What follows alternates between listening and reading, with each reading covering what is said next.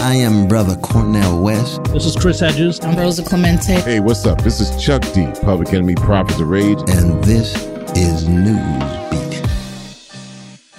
Technically, it's This Week in Social Justice, presented by Newsbeat, but semantics, right? Command Manny Faces live and direct from sunny Brick City, New Jersey, speaking to my brethren scattered throughout the globe in secret undisclosed bunker locations. Mr. Rashed Mian, managing editor of both Newsbeat and This Week in Social Justice, and Christopher T. Like Mr. T. you finally you finally pronounced my last name correctly. I, have been I trying a number of years, but now that you've legally changed it to, to stop all the confusion, uh, that's helpful. Chris, so you both have legally changed your names except for me. I guess I'm next. Uh, you are next. Uh, you are next, and I'd like to hear by the end Any of the recommendations? Show. Uh, Shetty are welcome. Shetty. Shetty. We talked about that.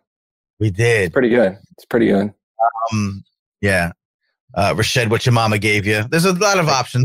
Well, I got Rasheed Wallace all throughout high school, so that's true. You you know that might work, yeah. and you might actually uh, get. It's like it's. I was gonna. I was gonna speak about a similarity of my government name with a famous baseball player, but I won't because then it gives away. Uh, it it it it'll kill the allure, the mystique of uh, my fake name. Anyway, uh, so Chris uh, is also the editor in chief of Newsbeat and the uh, uh, editor in chief of This Week in Social Justice. I'm giving people time to trickle in. We have such a short uh, lead up into the show that we do visually with um uh, on on the social networks every Wednesday, 8 p.m. Eastern. Uh, but then we take the audio, we throw it on the podcast feed. So you might be listening to us on the podcast feed. Peace and love to you. We're also doing this live video show this week of social justice. Actually live and video on our social networks every Wednesday at 8 p.m. Eastern. Or if you're watching us maybe on the replay on one of our networks, uh, Facebook, uh, YouTube, uh, Twitch, etc., uh, realize that we're also actually podcasters and we have a very good social justice oriented podcast called Newsbeat. So there's a cross pollination happening here every week. Uh, and I say that to introduce ourselves, give some people time to trickle in. Uh, I'm going to have a segment at the beginning, uh, what bothers Manny this week, so that we can kill some time. It's very, very oh, important. That wasn't like in that. the script. That was not in the script, though. No, no, I'm not going to do it right now. I mean, I was thinking about like the uh, shouts to Kitty Bradshaw in the building. Yes, indeed, uh, superstar uh, out there in those Twitch streets.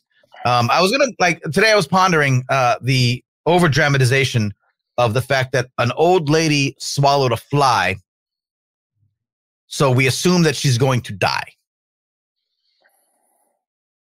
That and this seems- is, and this probably took up a good part of your afternoon, right? Because then she eats all the other things to kill the fly, yeah. the spider to catch the fly, and then. But when you first start the song, all she's done is swallow the fly. You can't predict the course of events that's going to lead to her swallowing a horse. And yes, at some point, she, her, her stomach will burst, her innards will, you know, explode.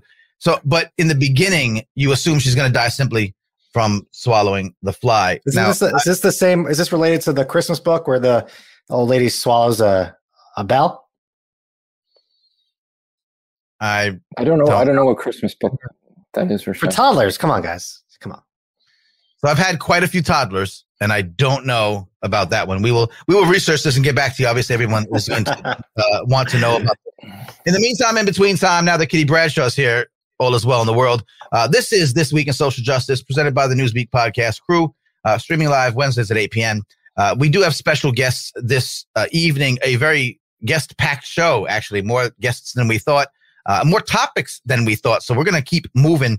this show brings you certain things that are happening in the world of social justice that you might not see on your cable news networks because they're engrossed in you know very top level national flashy stuff that you hear over and over again. Uh, so we bring you some of the inside baseball as it were. Uh, super important. Two guests tonight. Uh, who's setting them up? I don't even know. Uh, so um, so first up we have emily widra research analyst at prison policy initiative who just co-wrote a report uh, basically um, showing just how dismal the rollout of vaccines within uh, jails and prisons has been, and uh, that's a subject obviously we've been covering. Uh, yeah. Emily was Emily was also on a, a previous episode about that topic, mm-hmm. so we're we're really uh, happy to have her. Shouts uh, to her for coming on and breaking it down for us. Obviously, the uh, Well, we'll talk about it, but we had we Yep. were very early on the uh, the issue of what of how the uh, prison population was going to be affected by uh, COVID nineteen, and uh, we were right, and we were early, and we don't want to be right about things like that, but we are. Uh, next up, Yeah, stick around for the second half of the show because we're going to have Daniel Nichanian, and he's the founder and editorial director of the Appeal Political Report. Um, anybody who follows criminal justice and social justice issues, you're probably familiar with the Appeal. They do a lot of great jo- uh, work covering these issues, and Daniel's going to be on to talk about uh, Philadelphia District Attorney Larry Krasner's uh, decisive victory uh, last night in his reelection bid um, to remain DA in Philly. So definitely check that out because it has a lot of uh, local and national importance. right on. That was the Philadelphia District Attorney primary, right? Is that last night? The primary? No, it's just the, it's just the yeah yeah yeah it was the, it was the primary and it's uh it just it, it was it's showing the sort of the even among Democrats which Krasner is there's still this tough on crime um you know aspect to it and the police unions backed the opposition the his his uh, opponent so there's definitely a lot of things in there with uh, social justice issues racial justice so we'll get into that with Daniel. Good. I always enjoy that topic because I always uh, think it's really important how much we should pay attention to the fact that district attorneys, the idea of a progressive district attorney, can make a lot of changes in the criminal justice system. We talk about criminal justice Mhm. reform. We often look at the president to do some things, or the you know senators, and they're all cuckoo birds uh, for the most part. Um, maybe not numerically, but probably, yeah, probably numerically, they're all cuckoo birds. Probably like st- st- status uh, statistically, but uh, they can't make often as much change as a local DA can, and we vote for our Yep. local DAs in a lot of cases. So it's super important topic. I'm glad we're talking about it. Uh, that being said, uh, again, thanks to Kitty Bradshaw for tuning in. We do have some interesting stuff. Uh, Kitty, you're gonna learn some things, and you'll probably be horrified. We're also going to talk about UFOs. So there's that. Um, dead ass UFOs. It's common. It's important. You don't want to miss it. For now, our news beat bites. Yeah, yeah, yeah, yeah. So I'm starting and I'm well prepared this time because uh, I live in Newark, New Jersey, uh, which is the largest city in uh, in New York, uh, in New York, in New Jersey, the largest city in New Jersey, Newark. It has become the first city, uh, sorry, latest city, but probably the first in New Jersey to launch the Universal Basic Income Program. There is our esteemed mayor, Mayor Ras Baraka. Ras Baraka is the mayor of Newark, New Jersey's largest city. Manny Faces, like the many faced God in the building. Okay. that was incredible. right out the gate. Right out the I- gate. I live in Newark, New Jersey, and uh, of course, uh, I'm uh, you know one of my This guy does not miss an opportunity. Does side not gigs miss a single opportunity. as a DJ. So shouts to Ras Baraka, our honorable mayor. Uh, as you can see, city officials on Monday launched a two-year pilot program, which will eventually provide cash payments to some 400 low-income residents, making New Jersey's largest city the latest place to embrace guaranteed income as a way to bridge the wealth gap. Mayor uh, Baraka said, "We want to show the world that we give our residents freedom of choice and recognize and affirm that inherent dignity." Uh, they will make decisions that will help to us to build a stronger and more resilient city. I've been in Newark for about four years. I've been very impressed with how they are uh, working to bring the city to the uh, sort of forefront of the idea of, of some progressive values, uh, social justice work, uh, police reform, uh, and of course now um, universal basic income. Uh, your thoughts, gentlemen? I know we've been talking about this issue behind the scenes, obviously, for a while. Uh, what does this mean for the city and for you know the larger um, you know issue? I mean, I, th- I think uh, in in the few uh, municipalities that have done this, I believe that the statistics show just how beneficial it is. Mhm. I believe that it shows uh, more people ended up getting jobs because they have money for transportation. Yeah. They have money to uh, for sitters to watch their children. Um, so it's fantastic. All right, shouts to Mayor Baraka uh, for that initiative, and we'll follow up more to see if that's uh, how you know how that affects things out here in Newark, New Jersey. Once again, let me remind you that Ras Baraka is the mayor of Newark, New Jersey's largest city. Manny Faces, like the many face God in the building. much less uh, comical uh, is this issue, Rashed? This is your news bite. Go ahead, sir. Yeah, I'll keep it quick because we got Emily coming up. But um, I just wanted to uh, call attention to something that's happening in the United States as we um, observe, you know, the Palestinian-Israeli conflict, and that's the solidarity and this sort of growing movement um, connecting um, Black Lives Matter and, ra- and, racial justice protesters with um, Palestinians here and Palestinians abroad. There's been a long history of solidarity between um, the two groups in the U.S. and, and Palestine. Sometimes you'll see um, uh, murals of people killed by police in the United States in Palestine. Um, so th- this has been happening for a long time, and we've also um, seen a lot of protests recent in recent days throughout American cities, um, you know, advocating for justice for Palestinians. So um, as you're following along, following this story, I just wanted to call attention to sort of the solidarity between the two groups, and we'll see where that um, where that takes us. Obviously, we've seen the racial justice protests um, had a lot of impact um, last last summer and into this year in terms of some police reform. So we'll see what happens uh, now. Uh, very interesting uh, connection there. I think we're going to delve into it a little bit more. And uh, so uh, we have a clip. Do we have? we're going to not do the clip. Oh yeah. Oh, if we have time, I don't know if we have time because of Emily, but um, no, Cori Bush. Oh, right there. Uh, C- Congresswoman Cori Bush had a impassioned speech on the floor, and I think it starts at 209. Uh, Manny, and if you could click, it's about a minute long.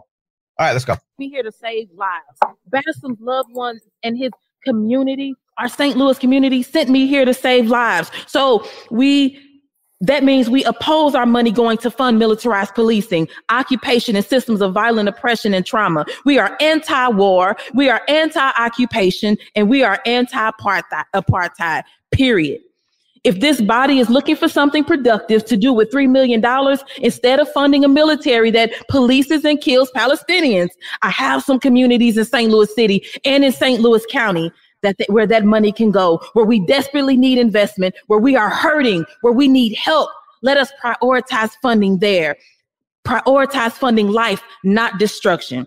So today we remember Bassem. We remember his resistance in the face of militarized police occupation as a St. Louis and a, a St. Louisan and a Palestinian. We lost him to a health crisis, but we remember his words today. Until all our children are safe, we will continue to fight for our rights in Palestine and in Ferguson. We stand with you in solidarity. St. Louis. So yes, again, a great topic, uh, a really interesting connection there. We're going to delve into this a little bit more, but as you all know, who's, who are watching live and following up, we're putting the links to the stories that we're talking about in the uh, in the comment section. Check them out, follow up, understand that there's an interesting connection there that ties into a lot of the issues that we talk about on a regular basis. Uh, so we'll come back to that. Christopher, on to you, sir. Yes, real quick. I just wanted to uh, call attention to an investigation that The Guardian just published. And as in our last uh, show, Rashed had mentioned how, you know, after George Floyd had died, uh, the Minneapolis Police Department published a short press release titled, quote, Man Dies After Medical Incident During Police Interaction. Obviously, we know we know what happened. It had no it had no mention, obviously, of the knee that was on his neck for over nine minutes. Sure. Or any, or any of the other torture. And, and so basically, this, this investigation, though, took a look at other cases uh, focusing on California, and they found uh, more than a dozen with very similar traits mm-hmm. where, uh, unfortunately, uh, you know, just taking one of them, 23 year old uh, named uh, Juan Armstrong died in Santa Rita jail uh, back in 2018, and the sheriff reported it as a drug overdose. Uh, there were no drugs. Um, it made no mention uh, of what the autopsy report found, which was that prior to his death from asphyxiation, he was strapped to uh, one of these body suits that basically pressed him like a like a pretzel, uh, and then put a spit mask over him, and that's how he died. Mm. So uh, it goes on and on. It's just an incredible. I mean, it's it's it's obviously in, incredibly disturbing, but it's really important uh, for a light to be shown on this, not just to hold the the uh, the police accountable, yeah, uh, for for these deaths and for accurately reflecting what happens during these confrontations, but also for journalists. Um, there's a there's a, another case in there where there was an altercation at a family barbecue between a 20 year old and a 16 year old. And the police showed up and just started firing and they killed the 20 year old and told the, told the media that, that it was, it was a man trying to kill a minor with a knife. And once the dust, you know, sort of clears, there was, there was no knife. There was no Right. knife, but this person is forever crucified throughout all different types of media outlets as a, a knife wielding maniac who was trying to kill a kid. So, um, you know, the, the lesson for journalists obviously is you don't take what is fed to you and you question things and you investigate, you know, and when there's a mistake, you correct it. So, uh, we're going to share that link. And then, real quick, the second thing is just is sort of a follow up, and we want to try to keep pressure on the U.S. museum system. We did a piece uh, last show, horrific uh, story, but it's tied to in 1985, uh, the Philadelphia Police Department dropped a, a bomb, two, one to two bombs on top of a, a house, incinerating uh, 11 uh, people alive. Uh, five were children, and they were all activists of a group called Move. Uh, just recently, it turned out that the that the bones of a 12 year old who was burned alive by the police ended up being used as a teaching prop in some Ivy League schools. Hmm. And this is the most recent fallout uh, on the anniversary of the bombing, which was last Wednesday, May 13th. Right. The mayor came out and admitted that he had, or he, he stated to everyone that he had just found out that the, the health commissioner had taken other family members' bones and instead of returning them to the family members for either burial or, or just for them to have, he decided to just incinerate them hims- himself. So he he told an underling to toss it into the incinerator, and so now he stepped down. And just in recent days, it's still evolving, but now they're saying they might have found another box with some people's remains in it. Uh, they don't know who who it is, and so they're going to try to maybe give that back. So uh, you know, we're going to stay on top of the story. And, and as we learned from that show, there are over half a million bones and other remains of uh, native folks within the U.S. museum system. There's, there's uh, tens of thousands of body parts, including, you know, thousands upon thousands of skulls of, of uh, black and brown folks, and many of them uh, formerly enslaved.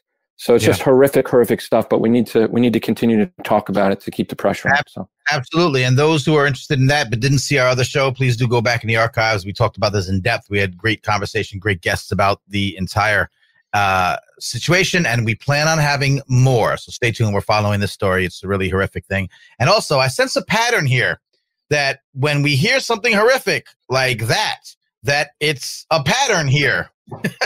you know what I mean? That it's something that's been happening when we talk about, uh, you know, uh, the lies that they put out in the police report about what happened to this, you know, gentleman who suffered a medical snafu and, you know, unfortunately perished. And you find out that that's really just a plain old cover up for actions that they took. There's a pattern there. So, you know, um, what I like again brings it all full circle to the fact that local DAs play an instrumental part of making sure that these things don't happen because as we see with uh, um, the latest uh, of uh, ongoing string of uh, police involved killings of uh, young black men that DAs feel like the police uh, are justified in their actions. So there's a lot to unpack here. Yeah, and just one last quick note on that. And obviously, you know, uh, not every police officer is a, is a mass murderer like uh, some of these some of these people. Um, Sure. um, but it also speaks to, you know, the police being used to respond to what a health, uh, you know, officer should probably respond to. I mean, you know, uh, a lot of mental health, undiagnosed mental health, and and diagnosed mental health issues, and we've talked about this on previous shows too. So you can go back and listen to some of that. It's almost like solutions exist. oh my God, so weird. Anyway, let's keep it going, y'all. Uh, this week is social justice, resetting the room as we do on Clubhouse. By the way, are we going to do Clubhouse tomorrow? Um, if we're around, we'll do a follow up to this on Clubhouse. If you do follow us on Clubhouse, follow me on Clubhouse. Uh, we'll do a follow up to the show, kind of like a post game report, one o'clock Eastern. Uh, check us out. Uh, moving along, uh, we want to uh, welcome our phenomenal guest. Let's go. All right. Uh, we're lucky to have on uh, Emily Widra of the uh, Policy Prison Initiative. Um, for tonight's show to talk about uh, vaccines inside jails and prisons. Emily, thanks for joining us. No problem. Glad to be here. Um, so uh, we, are going to point everybody to your new report that I think was released today, um, and I know that's where it, when it landed in my inbox. Um, but Emily, can you just remind the audience about some of the conditions inside jails and prisons during the COVID nineteen pandemic um, and the infections compared to the general population? I just want to sort of lay out some context for people if they don't if they don't recall what's been happening. Yeah, absolutely. I think some of the um, two most pressing statistics to think about when we're we're talking about COVID behind bars is that the case rate is almost four to five times higher in prisons than it is in the general US population. So we're talking about more than double, like four to five times higher. That's huge. And the the same thing is true of the mortality rate from COVID. So people in prisons are dying at two to three times uh, higher rate than those who are outside of prison. So we're seeing sort of the effects of COVID that we are experiencing in the outside happening sort of in a microcosm under a magnifying glass, amplified in prisons and jails. Um, so you know that's that's been happening obviously since the beginning of last year. Um, there's been you know over uh, 400,000 cases in prisons. Um, there have also been over 100,000 cases among prison staff um, and a couple hundred deaths of staff. Um, so this is kind of a, something that's definitely still running rampant um, in prisons and jails across the country and has been uh, pretty catastrophic behind bars. It's horrifying, and and we're later on we're going to play a part of the episode that um, you helped us out with uh, Emily in the past uh, about this. Um, I'm wondering. So you went through some of the of the of these statistics that that you found, and I'm wondering if you could talk a little bit about this disparity in vaccination policies um, and the harm specifically uh, from not having a national standard. Absolutely. So I think um, as we often see, policies across state lines and even across county lines within a state. So, if we're talking about jails, those are county level. Um, the policies are always very inconsistent and tend to differ on a lot of key elements, whether it's talking about um, getting the regular seasonal flu vaccine out or if it's something uh, more timely, uh, like getting the COVID 19 vaccination out. Um, so we've seen that uh, only about 10 states had incarcerated people specifically identified as part of their first phase of the vaccine rollout. So all the other states either had it sort of ambiguously or in a later stage. Um, and so, you know, our thinking at prison policy is that um, it, if we're going to be vaccinating people early who are living in um, congregate housing, living in dense areas, um, unable to socially distance, uh, like nursing homes or college dorms, then prisons and jails should certainly be up there in that first phase. So initially, we only saw about 10 states identifying them as in that first phase, whereas about 26 states offered vaccinations to corrections staff in the first phase, um, which I do think was a good plan. I think that they are certainly at high risk as well for working in these environments. Um, but you can see sort of that disparity between, like, oh, well, we'll vaccinate the staff and that will somehow create a barrier to protect the incarcerated people instead of us actually just offering them the vaccine early on.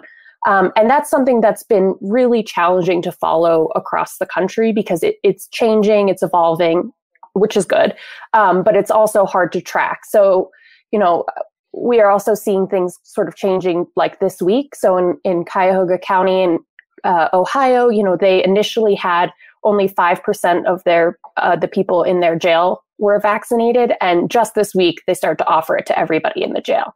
And we're talking about like mid May now, like, yeah. you know, almost everybody is eligible over the age of 12. So, so what are we doing just rolling that out? Um, so yeah, those policies have not been very consistent or very structured yeah, Emily, and uh, you obviously mentioned how there's still so many more um, incarcerated people that need to get vaccinated. So, can you just talk about sort of just like the the built-in harm inside these institutions um, when it comes to infectious diseases, especially the coronavirus? Because people, experts, have been warning about this from day one that this was declared a pandemic, but we still let it uh, fester inside many of these institutions. Can you just talk about just some of the inherent problems inside these places?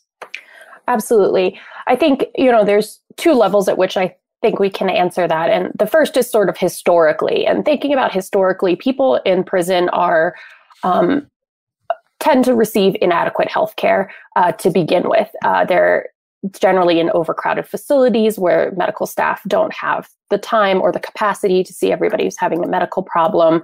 Um, and, and that was an issue long before uh, COVID came on the scene. So, so that's kind of the environment that we've been walking into historically, as well as there have been numerous situations in which incarcerated people um, have been harmed by either like experimentation or medical testing inside of prisons. So we're, we're looking at a population that's that's both being harmed by this and also suspicious of the medical system uh, in the facilities that they're in.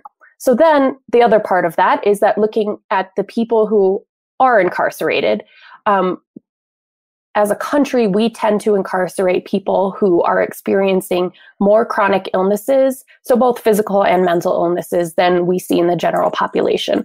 So we've got um, a particularly vulnerable group of people behind bars in prisons and in jails. Um, you know, in in prisons, we're seeing uh, like asthma rates that are almost two times higher than in the general population. We're seeing HIV rates that are almost three times higher. Heart conditions are also three times higher in prisons and jails. And um, other risk factors, even like cigarette smoking or history of smoking, um, is much more prevalent among people who are in prison. So we've got kind of this constellation of health concerns that already exist in this population that are likely not being addressed. And then we're introducing a respiratory virus that's extremely contagious and extremely deadly. So, so the people that are in there are already at risk. And then they can't even participate in the things that we've sort of established as ways to protect yourself. Social distancing is just not going to be possible across the board in prisons or jails. We're talking about dormitory style housing. Um, we're talking about beds that are three feet apart at best. Um, we're talking about you know one eating area in the cafeteria. So so that's not happening. And then we're also um, seeing people struggling to get access to the things that they need. And this was something we saw earlier in the pandemic, but difficulty getting access to hand hygiene, um, you know, rules about alcohol based hand sanitizers, uh, difficulty getting access to masks because it's a security risk or, or, things like that. So all these things are playing into um, sort of barriers, I guess, to incarcerated people you know protecting themselves but also you know surviving this pandemic if if they get the virus. It's incredible. It's a total recipe for disaster obviously. Um, emily i want to go back to the prison guards right and the and the, the corrections officers because at the, at the beginning there was this sort of misguided and obviously it's played out that way misguided policy of let's vaccinate them not worry about the prisoners and that will sort of form some type of uh, health buffer and and protect everybody. So if you could just talk a little bit more about about that that sort of approach, um, what happened, and where are we at right now in terms of the vaccination rate among prison guards? Yes. So I think that the initial ideas around vaccinating uh, Department of Corrections staff, prison staff, medical staff, all of those people who are coming in and out of the facility um, was based on a couple of uh, factors that had already been sort of in play and then kind of faded out of play during the pandemic. So initially, a, a, lot of states made a move to stop admissions to prison. So instead of letting new folks enter prison, they're kind of keeping them in county jails. Um, so that created problems in county jails. Um, but then you're seeing that in those prisons, the only people exiting and entering are the staff. And so they become sort of um, unintentionally the people who are carrying that that risk of contagion. Um, so so once that happened, you can sort of see the, the the logical leap to saying, oh, let's vaccinate the staff first. However, by the time we started vaccinating people, I, I think every prison system had resumed admissions. So we're no longer like, you know, some confined population. The population is changing. There's people coming in, there's people going out, there's people coming back in. So that's no longer like a feasible plan. Um, so when that changed, I think this vaccination rollout plan should have also changed in those states to say, okay, we need to vaccinate both the staff and the incarcerated folks at the same time. Um, it's it's been interesting to look at the acceptance rates of the vaccine uh, among correctional staff and also among the incarcerated population. So the median vaccination rate of prison staff across all the um, states that we could look at, which was about I think 36 states in the federal system for staff data, um, the the median was about 48% of staff were receiving that first dose or the Johnson Johnson one dose. So that's like below half. Um, and and for a population that we were initially considering to be some sort of protective uh, wall between people behind bars and the general population, that's obviously not going to cut it. That's nowhere near herd immunity, and we don't even know what that's going to be for COVID. So it's just not even close. Um, you know, some states like Michigan and Alabama um, have you know just over 10% of their their prison staff vaccinated, and that's pretty frighteningly low. Um, and there were only four states that had um, over 70% of their staff vaccinated. So again, that's good, but the fact that it's only you know four states is pretty frightening.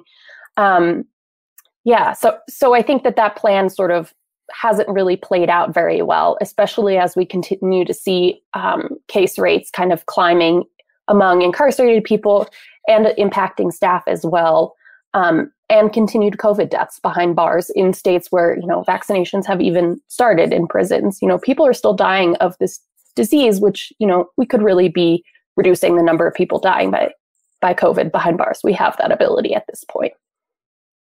Yeah, uh, that's a that's a good point, especially because uh, people don't realize that this is a a virtual death sentence for people who were potentially in, in prison um, for a few years or whatever the case may be. Uh, Emily, just quickly, the last question um, that that I have is: I, uh, prison policy obviously did there. Uh, you guys did a report where you graded each state, and I think most states in the country received a failing grade. How has that the vaccine rollout potentially impacted um, th- those calculations. If I don't know if you've done anything like that um, yet, if you've updated that report, but I'm just wondering if that's been if that's part of your calculation going forward. Yeah, we haven't updated that report where we sort of uh, divvied out those scores based on how folks uh, in these states were responding to COVID in prison. So we we looked at both population reduction as well as some other efforts like um, getting out PPE, uh, you know, personal protective equipment to staff and incarcerated people, and all sorts of other, you know, criteria that we put into that.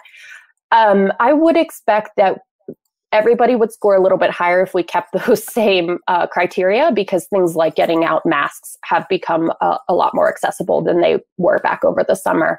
Um, but I think we would have to, you know, as you suggested, incorporate the vaccine rollout. And and given the fact that um, we're still looking at just about half of the incarcerated population uh, is vaccinated, which is again a good thing. We're we're talking about a uh, a rate of vaccination that's very similar to the general U.S. population, but to remember that this is a population that is particularly at risk for severe complications from COVID. So, so it, you can say yes, that 50%, 55% is similar to the general U.S. population, but it's still really, really, really dangerous behind bars um, there's no socially isolating in your apartment because you're not vaccinated. You you can't. You're in you're in prison.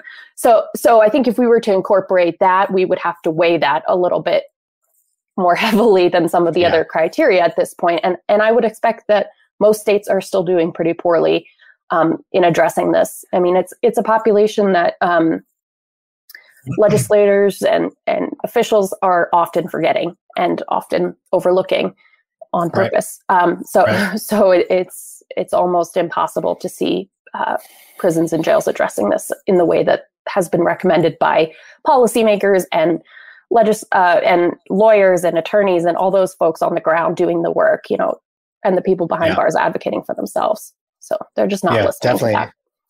And I think if you're watch, if anybody's watching, as opposed to the podcast, you can see that New York State has 20, I think 27 percent uh, vaccination uh, rate, and that and, and New York uh, was mandated by the court to perform vaccinations. It wasn't even a policy by legislators or the governor.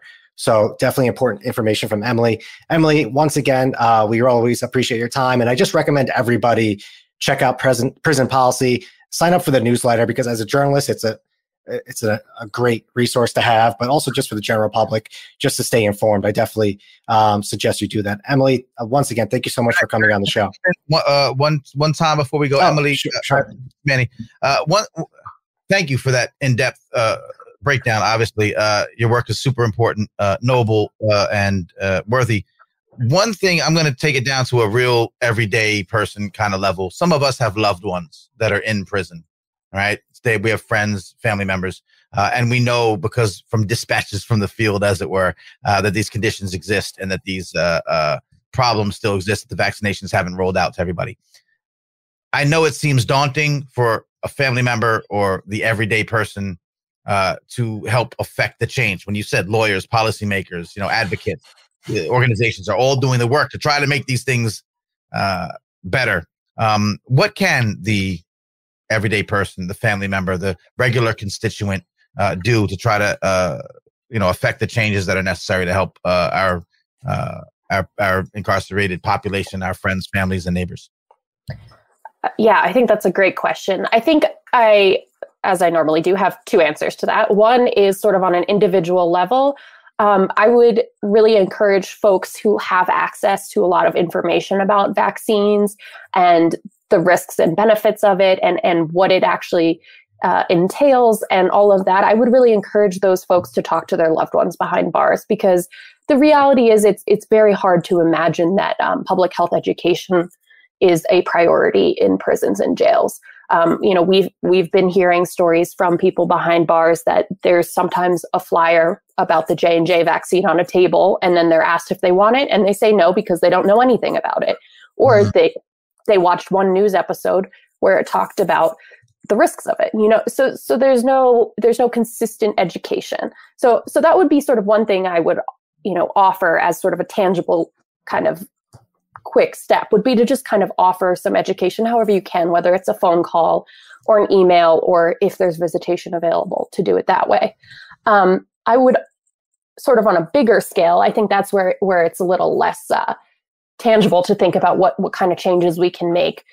Um, I would say that there are a lot of sort of grassroots organizations doing this work um, in tandem with sort of incarcerated activists um, about what they specifically need. And I think that that varies depending on the facility, depending on the state, depending on where they are with their vaccine rollout. There, like I said, there's some states that have done a pretty good job getting uh, vaccines available. So, so they're going to be having different issues than, say, Utah that has 7% of their incarcerated population vaccinated. So I right. would encourage folks who are looking to help their loved ones, their friends and family to, to reach out to those local um, prison rights uh, organizations to see kind of what it is that they're asking for on the ground and how we can sort of support that, whether that's, you know, sending a letter to the warden or sending a letter to the sheriff, or if it's something uh, bigger than that, then, you know, they'll be aware of that on the ground. But I think it's, same thing with the policies. It's so uh, disparate between places that it's hard to know from like a national perspective where to kind of insert ourselves to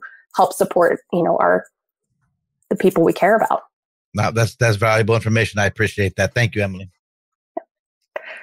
Thank yes, you guys for definitely. having me. Thank you. Emily take care. Thank you so much.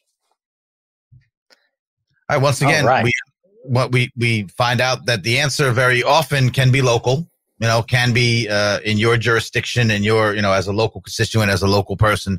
Uh, you know, like I said, we have loved ones that are in jail. Some of us, uh, and we want to help, but we know that we're just a person linking up with a local organization that's doing the work on the ground in that particular state, for example, could be a, a way to uh, add fuel to that important fire. So, thank you, Emily.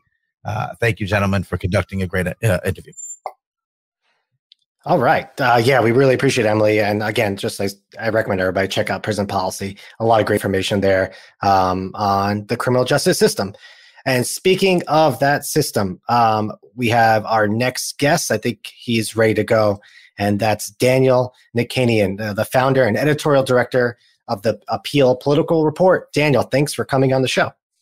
Thanks for and it's and it's great to be here after uh, Emily in particular because as, as, a reporter and editor, uh, PPI's work is always so essential and their data, their sources, their their, their research to anything we do at the appeal, and, and, so it's great to be able to be here after her. Yeah. Oh, yeah, definitely. I was I was saying the same thing. That uh, it's an incredible resource to have for anybody. Um, Daniel, we really appreciate you taking your time out tonight, um, especially in light of last night's Democratic primary in Pennsylvania, in Philadelphia, concerning the the district attorney race there. Um, uh, can you, just for some of our viewers and listeners who might not be too familiar with the local politics there and Larry Krasner specifically, can you just talk about sort of who he is, the unusual route that um, he took to become DA, which is already a sort of often obscured role in our politics, um, and how he sort of rose to fame? Sure. Uh, so it's it's a very interesting moment right now for for DA politics, for criminal justice politics. Um, so just the the big picture first for people who may not know who even Larry Krasner is. So in 2017, um, in the DA race, the race for chief prosecutor in Philadelphia, Larry Krasner uh, won the primary and then the election, and that was very unusual because uh, he had no experience himself as a prosecutor or in law enforcement writ large. He, his his own experience was as a um, as a criminal defense attorney and a civil rights attorney. And he really ran, and he actually had already clashed for a long time with uh, law enforcement, had, had filed law, law, law, lawsuits against law enforcement in Philly. Um, and so his election was really a catalyst for a lot of conversations nationally around the role that prosecutors can play in changing the criminal legal system from the inside. You know, he's not the first person who ran on um, on criminal justice reform in a DA race, but the fact that he was such an outsider to the system, in fact, the fact that he had spent his career fighting the system, kind of changed the expectations of what is even possible to talk, talk about in these elections. Um, and uh, and over the past four years, Krasner has sort of remained kind of an emblem for the national effort to use DA offices to really change the criminal legal system. Frankly, both for its proponents. I've talked to so many candidates for, for prosecutor around the country over the past three years who have specifically said that Krasner's victory was inspiring to them. Um, a lot of people who aren't prosecutors themselves who, who pointed to that victory as a reason why they thought it was even a thing for them to run for prosecutor, but also for for the opponents of the criminal legal uh, for of reform. Um, Bill Barr under uh, under the Trump years often quoted, often pointed to Krasner as an example of the reform movement run amok. Um, a lot of people in the police union, the, the police union in Philly was very, very uh, hostile to Krasner and fought him for four years. And then that brings us to the election this week. Uh, to to to to to cut a long story short, when Krasner faced a former prosecutor who he himself had fired, effectively as soon as he came into office, Krasner fired some prosecutors, effectively saying your your your approach, your practices have been too in line with uh, a very punitive approach, and um, he fired them. And then uh, one of them ran ran against him this year. Carlos Vega attracting support from the police union locally, and just a lot of attention nationally. A lot of a lot of articles written about whether the progressive movement is running out of breath, stuff like that. And then the result yesterday was that Krasner won six with sixty-five percent of of the vote. So that's kind of the uh, the arc of what just happened yesterday. Um, and and yeah, it, it's a big deal for these conversations around what around criminal justice reform right now. Thanks, Daniel. And um, now you and your colleagues have done a great job, really, of detailing why this election is important from a policy perspective. Um, you know, whether it's dismissing criminal charges for drug possession, reducing the number of people under community supervision, or overturning past criminal convictions. So I was wondering if you could if you could talk a little bit about these policies in the context of his reelection and to the extent to which his primary opponent wanted to roll them back.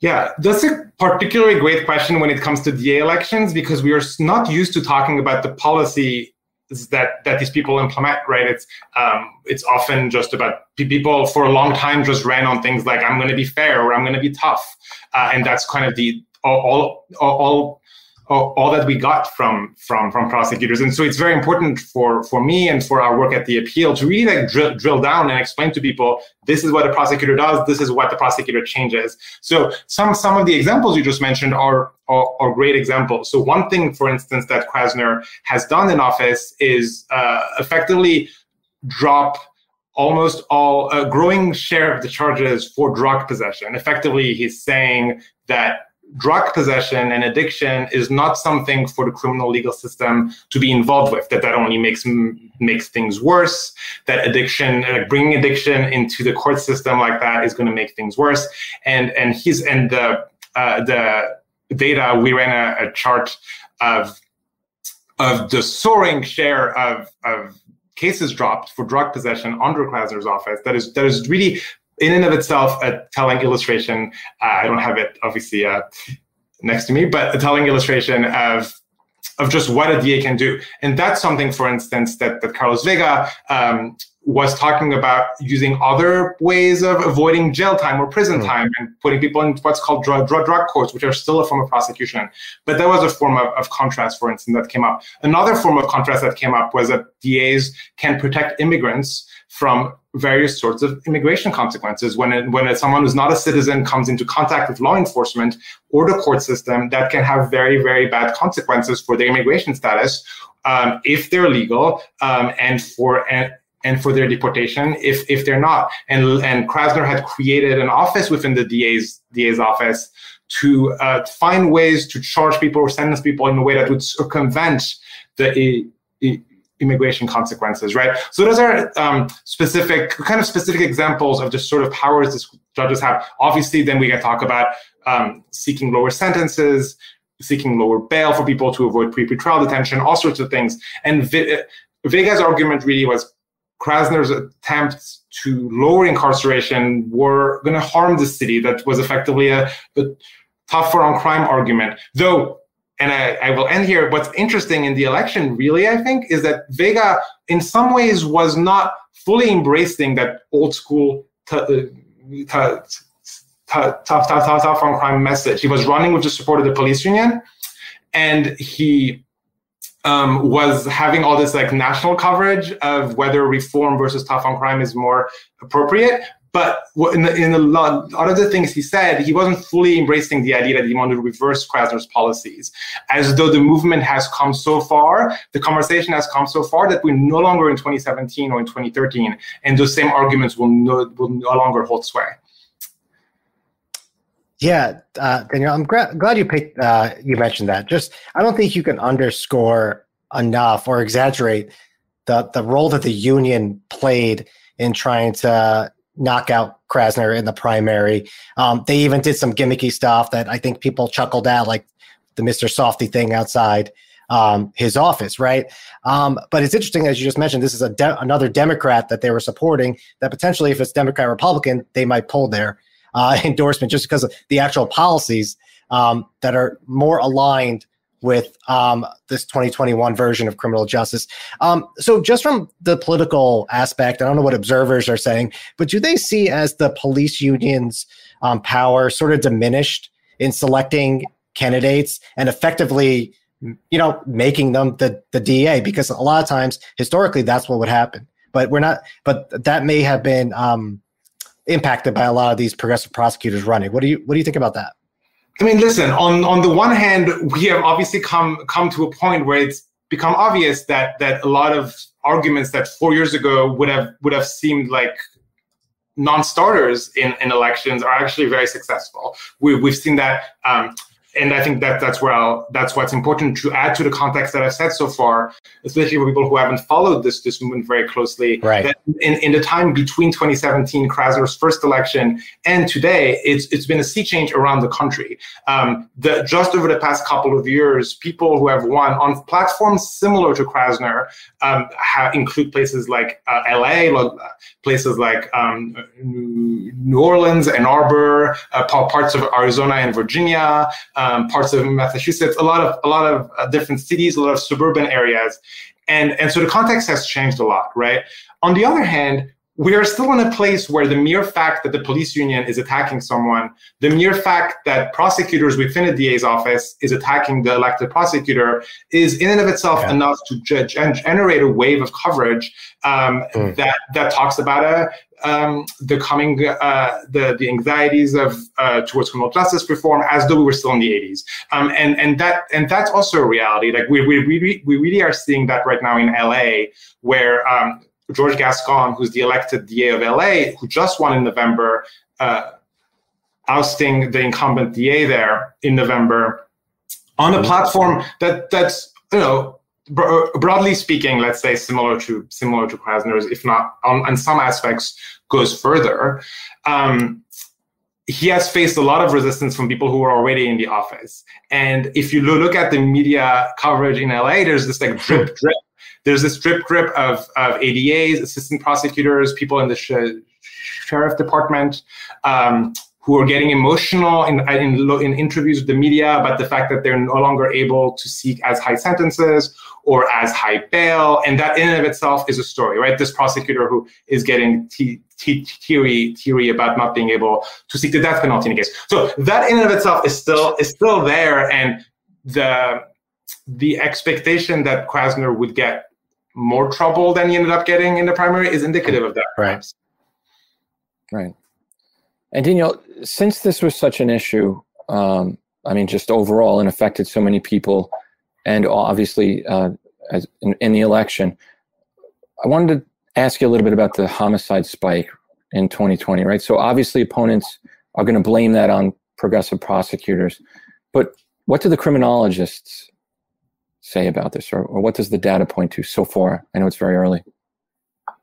Yeah, I think the I think the this this is gonna not be the uh, an answer that is still very satisfying, but but the answer seems to be that it's as often with things that involve the crime rate going up or down that uh, there are no easy answers and that and that studies are, are not not very clear about what about about what is behind it. What what what is clear in many ways is that the the spike in violence and crime is impacting cities uh, around the country whether or not they're being governed by uh, one of the DAs that I just mentioned, um, including including in the few cities. Um, I saw some t- statistics last week. There's there's only a few cities that have Republican uh, that have Republicans at the head, but those also have experienced uh, um, a spike in crime.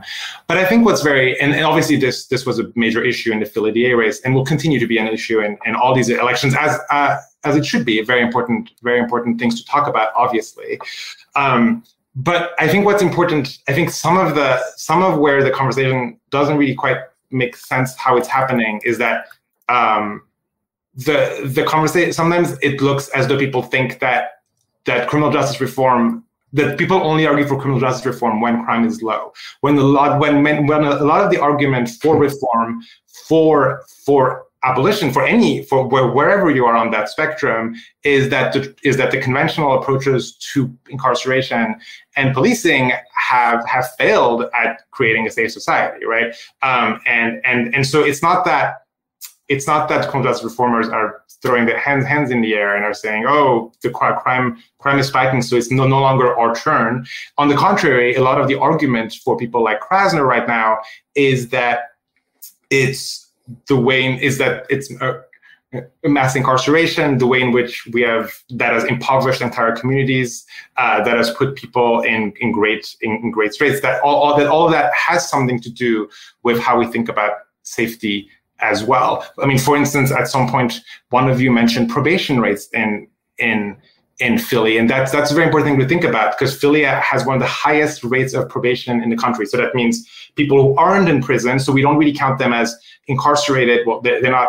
They shouldn't be counted as incarcerated, but yet they're under uh, extreme amounts of supervision, and at the slightest trip up, they, they, they can be sent back to jail. Right, that the, the those sort of uh, approaches to how we think about crime and safety the argument goes to people like Krasner are are part and are, are part of what is has caused American society to to be broken in many ways.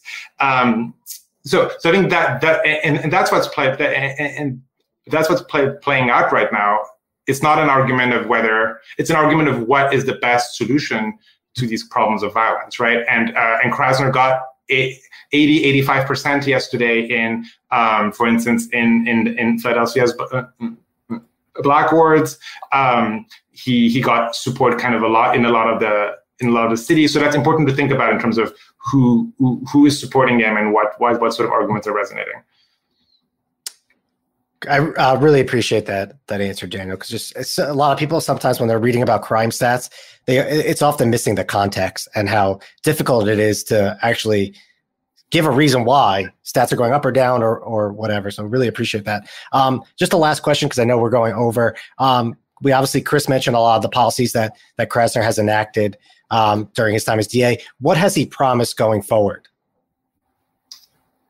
Yeah, um, I think another. Uh, I'm not necessarily aware of things he has promised that are necessarily different than than what he's doing. I think an interesting way to think about it is that there's a lot of space to his left, right? It's not. I think the way in which this ends up being covered is that there's Krasner, the radical DA, and then there's like the police union and conservative and the Trump administration and Bill Barr are attacking him, and so that's how I presented it as well, right? But um, if you look, look, look, if you look, look, look at how the very community organizations and grassroots groups uh, like Reclaim Philly, the Abolitionist Law Center. A lot of groups are based in Philly and are very active. Um, the the Bail Fund in Philly. Um, a, lot of the groups that were very active in making the case that his policies are important to to to to, to keep going forward have also been critics of his in many ways over the past over the past few years, uh, saying that he hasn't gone far enough in in cutting pretrial detention, for instance, um, saying he hasn't gone far enough in protecting all immigrants from deportation. That's something I was talking about earlier as something he he is extending to some to some de- defendants, but not uh, but not all. Um, also, um, I mean, in, on, on probation, there's there's a lot of room to go further if you're talking about criminal justice reform. I mean, we, what we're seeing around the country right now is many prosecutors who, in part inspired by Larry Krasner, have run on platforms that go beyond that go beyond what, what he has proposed, right? On prom- like in uh, New York City has a DA race in in a month, in uh, and and many of the candidates there are saying are are effectively have proposed lists of low level offenses that they will that that that they won't charge at all, that they will not prosecute at all. So there's a lot of different things that are happening around the country that are that are changing the conversation. Um, and I don't want to say that I've left Krasner behind because that's not quite the right way to say it, but have that have opened a lot of space to his left to have more conversations over the next four years.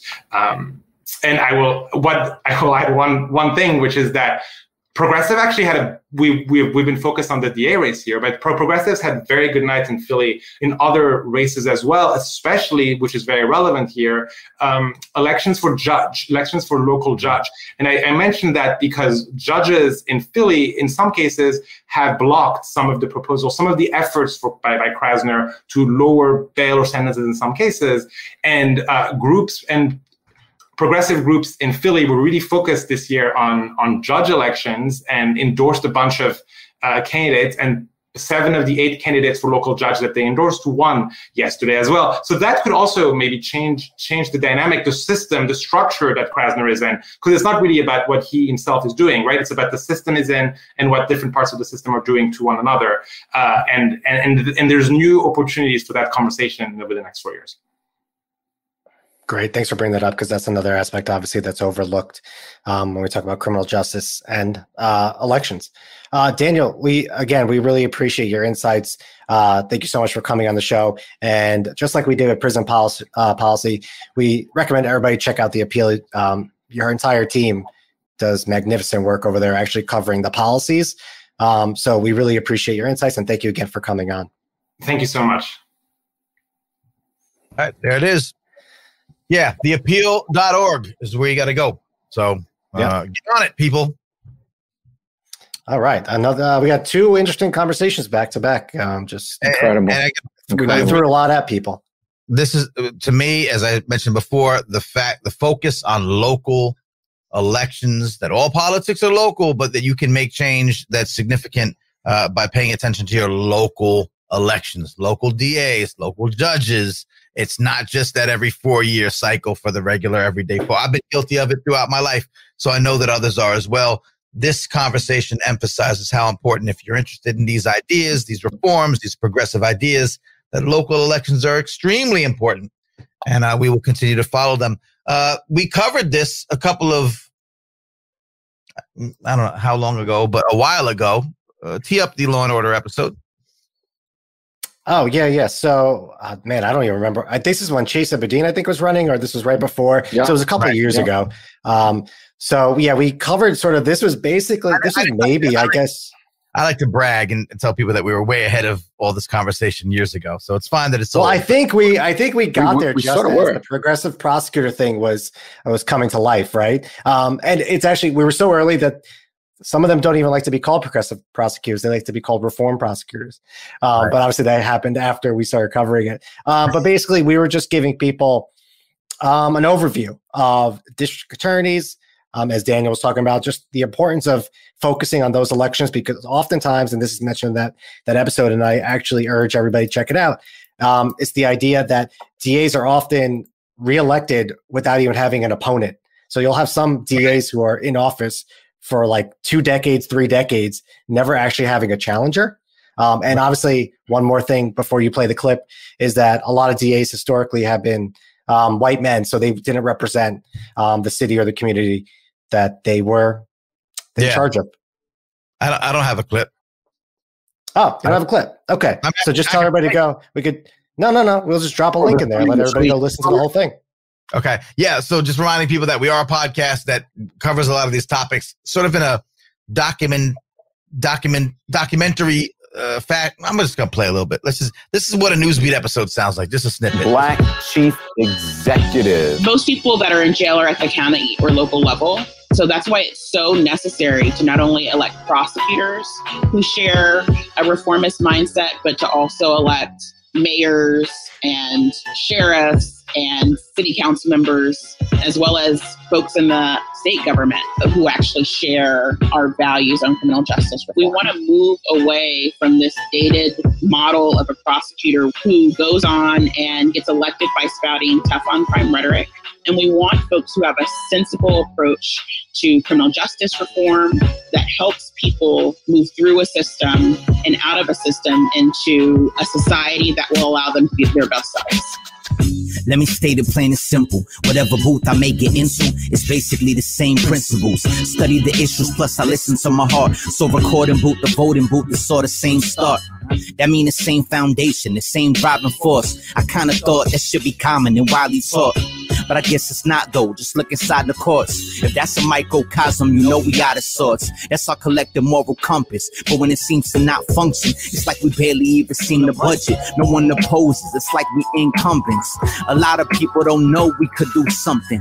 Like I could talk about injustice, but you know the problems and the fixes. You injustice. If we can't trust the ones that's in power, then maybe we could rally the troops and hold them out of it. My name is Mark. Woo! Fire, more fire, all the fire. Uh, Sage um, tells me that that was October 2018, and I it makes sense because Silent Night sounds like a younger man in that verse. Silent Night has aged tremendously during the pandemic. I think I think we've stressed him out with all our content. I think if you if you listen to, to the most recent episode, he sounds like Marge Simpson. It's crazy. I'm Silent Night. You heard me in it. And I'm like, that's USK? Yeah, it's me. It's the same guy from before when I did the episode. It's really, it's really, it's, it's hit him hard. We love him. Shouts to our artist in residence, Look, uh, Silent Night, uh, ripping and rocking. Uh, that's how Newsbeat does. We interview the activists, the experts, the analysts, the academics, the uh, authors, the journalists, and those affected by injustice directly. We throw it over all, uh, we smack it, flip it, rub it down all over a bed of music.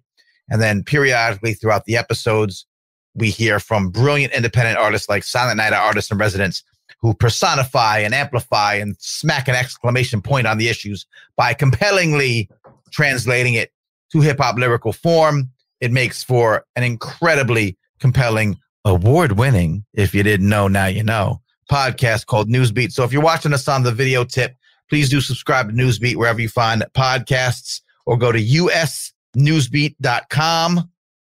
Links are there. Uh, but that was our introduction to the topic. I found it very interesting as a layman, uh, someone who just, you know, pays attention to politics pretty, you know, pretty intensely, but forgetting, I'm guilty of it like y'all are. Do not forget that the way to make change effectively in criminal justice reform and some of these issues can start with your local elections. DAs, as you mentioned, are elected locally. They often run without an without a, a, a without opposition.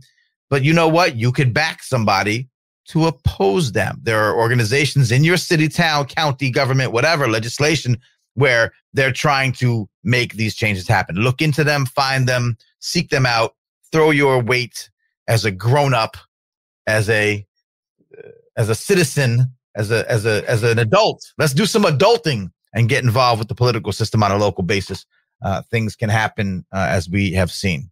So, and uh, also just on top of that, it's also maintaining the pressure too. So, you elect somebody like um, Larry Krasner, Chesa Boudin, we mentioned, um, Wesley Moore, uh, Morris, um, and now we're seeing, as uh, Daniel mentioned, that there's efforts to sort of um, take away some of their powers, which DAs previously never really complained about. You know, these tough on crime DAs loved having all the power, but now they want to strip people like George Gascon eh, in LA of certain pol- uh, uh, powers to prevent them from carrying out his agenda. Uh, we also see in San Francisco um, efforts to recall Chesa Boudin. Right. So it's also staying engaged after the fact to, you know, to make sure that you don't lose sight of what's going to happen. I think I, we've said it on this show before in a news beat that it's a lot of work just to get some of these minor policies passed um, in, in with regards to criminal justice. So by you know ignoring it, by you know getting your your preferred candidate elected, and then potentially you're tired, you're exhausted from all the fighting, um, and that's understandable. Um, and we we all get it, but that's the that's the you know you got to keep up the pressure, and I think that's um, apparent with what happened in in Philly, where you had Larry Krasner uh, winning his primary overwhelmingly. Yeah. Well, we'll so. well. Genius minds think alike. Uh, we'll we'll we'll see what happens with that. Uh, I need to alert our live audience and of course our podcast listening audience that a, uh, a very disheartening thing has happened here in the studio. Uh, we're very sad to report that Chris T has disappeared. Now, this is really that's the comment we're going to show. Well, listen, you know what I say. So, and of course, we're showing us a comment uh, that's a bot, clearly a bot. So you know you're famous when the bot start jumping in on your stream. Uh, maybe this is save that screenshot because we don't know what happened to Chris. Now, this is what's crazy. Our next segment, dead ass, we're going to talk about UFOs.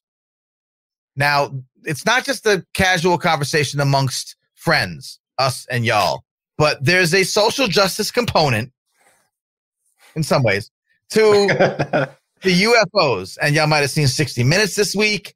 And there was a thing, and there's a thing coming next month. There's a whole bunch of things happening about UFOs. Some of that is tied to government uh, relief for the COVID pandemic. There's a whole thing going on. And Chris, because we love Chris for some of the work he does in a in a in a realm of reality that we're not always dancing in. I mean, and it's a it's not. I, I don't even know if you call it a realm. His expert what it is. His expertise is in some of these fringe, quote unquote, but also the TV show, uh, scientific, uh, unknown parallels things that are happening in and out of our direct eyesight uh, and UFOs or UAPs, as they're often known, uh, was one of them. And we were going to discuss it. And then suddenly, Chris. What are the chances minutes before, like seconds before, you were about to throw it to I, him? I, I mean, I, like can we get him on the phone? What can we do? I mean, you're the tech, you're the producer. I don't know. Can we get him on the? I might be able on the Uber conference. Yeah, I mean, you want to try to set it up because this is not a this is not a uh, this is not a, a bit. We're not. He disappeared. Wow, this is not a. This is not a. It's not that we don't know what happened to him, why he was his connection was cut. We don't know where he is. We don't know what happened to him. He literally just no we could try to call him, but we otherwise don't have any contact with Chris. I know I know we're out of control right now, but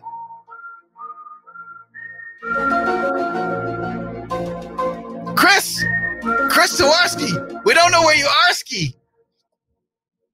Listen, you are live on This Week in Social Justice. We've patched you in. Yeah, we are live.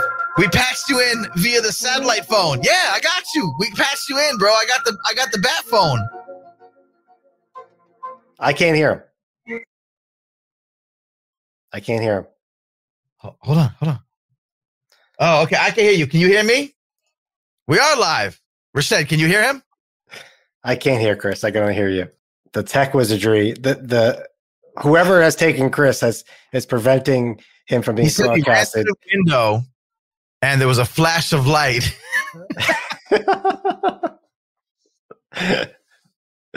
All right, we'll save it for the next show. I think it's a good tease for next week. We'll save it for the next show. There is a social justice and or uh, government political connection uh, with UFOs. It's important. It's a great topic. I'm really upset we couldn't get into it tonight, but that is what happens. Obviously. They're trying to they're trying to get us. They're always watching, and we don't know who they is. Obviously, the government, you know, other powers that be. Yeah. Um, all right, so let's do it for next show. It's all good. I think we have enough time until this um, famed report is going to come out. I don't know if it's going to be everything's going to be redacted except for the letters ET. Yeah, I mean, t- So- the short question, the short question, the short answer is there is a bit of money that was uh, put aside in the COVID relief package to look at whether or not, essentially, I mean, this is super simplified, whether UFOs are real. Now, you might have seen 60 Minutes last Sunday uh, posed a uh, this line of questioning. They talked to military officials that have reported and seen, uh, you know, anomalies. Uh, they've showed video. There's some clips. There's some things that are happening. What's this is and this is nothing new. This has been happening for decades and decades. What's new is that they are incorporating this into a report that was commissioned to find out whether there's actually some credence to this, which is, I think, coming out in June. Chris, I hear you. Is that correct? I love Chris is just in your ear. He's just gonna Here, take over yeah. your. He's gonna take over your body. He, he says, "Is this the coincidence?" It's really weird. We were planning this whole uh, discussion, but we will find Chris. We will protect him.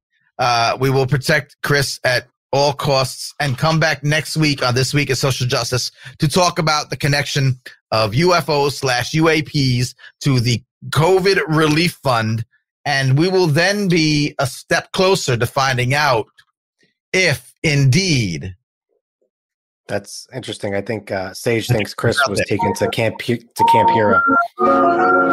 It's your man Manny Faces, your man Rashed Mian, and the somewhere Chris Jaworski from Newsbeat and this week in social justice. Uh, this is what we brought to you tonight. Thank you to our amazing guests uh, who we had on tonight discussing Emily rese- research analyst at Prison Policy Initiative, uh, who broke down the uh, tragic story. We're joking now, but obviously it was serious earlier and it remains serious. The issue of our incarcerated brethren and sistren uh, facing increased uh, exposure and uh, sickness and death due to COVID, yet not receiving the same attention that other uh, populations, including our nursing homes and our elderly, when it comes to vaccinations and protections. We spoke about, like I said, I have family members that are in prison right now that are literally saying, Hey, we're dying in here. What can we do? Her advice find your local grassroots on the ground prison initiative, just like the prison policy initiative is sort of an overarching look. There are local organizations that can help that uh, issue. Uh, Daniel Nichanian. Nichanian. Yep. Director of the Appeal Political Report, a great website, theappeal.org, breaking down all of the ramifications, ins and outs, inside and outside of uh, progressive or reform district attorney races, including the uh, well known and well publicized Philadelphia race. Uh, so if you're just catching at the end, uh, rewind and come again, you know, go back to the beginning. Uh, you can also find this on our podcast feed. We are at usnewsbeat.com to get the links, uh, but we're wherever you find uh, podcasts. We're there. Two, two, um, two words, one love. Newsbeat by Maury Creative Studios. Shouts to Maury Creative Studios and the Manny Faces Media uh, teams who help put the podcasts and this uh, broadcast together. Uh, we'll be back uh, probably next week uh, with all likelihood. Uh, I have a granddaughter that is on the precipice of entering the world. So I don't quite know when I'm going to be here or there, but you know, I'm just sharing that with y'all because you love us as people, not just presenters of interesting information. Uh, Rashad, anything else? Am I forgetting? Should I? Uh, um, somehow we failed to mention that the Knicks are the fourth seed in the Eastern Conference. Um, obviously, we're saving the best for last. Uh, go yeah, uh, New York.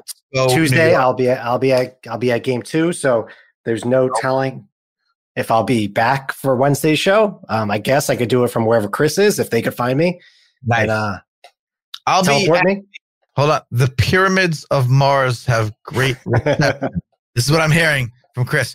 Uh, I'll be in Atlanta visiting my newly birthed grandchild during the first couple of games. So I will be uh, probably getting. Representing. I'm just. I'm just saying. It'll, it's probably going to happen. Uh, It's amazing anyway- how that works out too. it's really crazy, right? So anyway, yes, go New York, go New York, go. Uh, I'm wearing my Knicks colors. Shouts to Homeboy Stan Man, even though they're Mets colors, but they're also Knicks colors. I'm wearing his hat. Uh, and uh, that's it. We're out of here for the day. Uh, shouts to Kitty Bradshaw, uh, rocking with us. Shouts to my man Coleman. I love you, brother. Keep your head up. We're working for you. Uh, shouts to Dr. Raphael Travis in the mix, watching us tonight. Shouts to Sage on the back end helping us out. Shouts to again Maury Creative Studios, Manny Faces Media, uh, everybody who helps put the podcast and the show together. Find out more about us, usnewsbeat.com. Uh, you'll get our regular episodes. You'll get our kind of uh, Cinco de Mayo episode, which was a departure from what we do. We are bringing you truth, uh, justice, and the uh, American Un-American dream. I don't know. say. Uh, so, yeah. So, shouts to Chris Jaworski. Uh, I hope you are not uh, sitting in a bathtub somewhere filled with ice cubes with one uh, kidney missing. Uh, I did it voluntarily. I hope that you have not been taken and you're being probed right now. We'll come back next week and talk about social justice and again UFOs. Who else does that? Newsbeat. This week is social justice. See man, Manny Faces. We're out. Peace and love.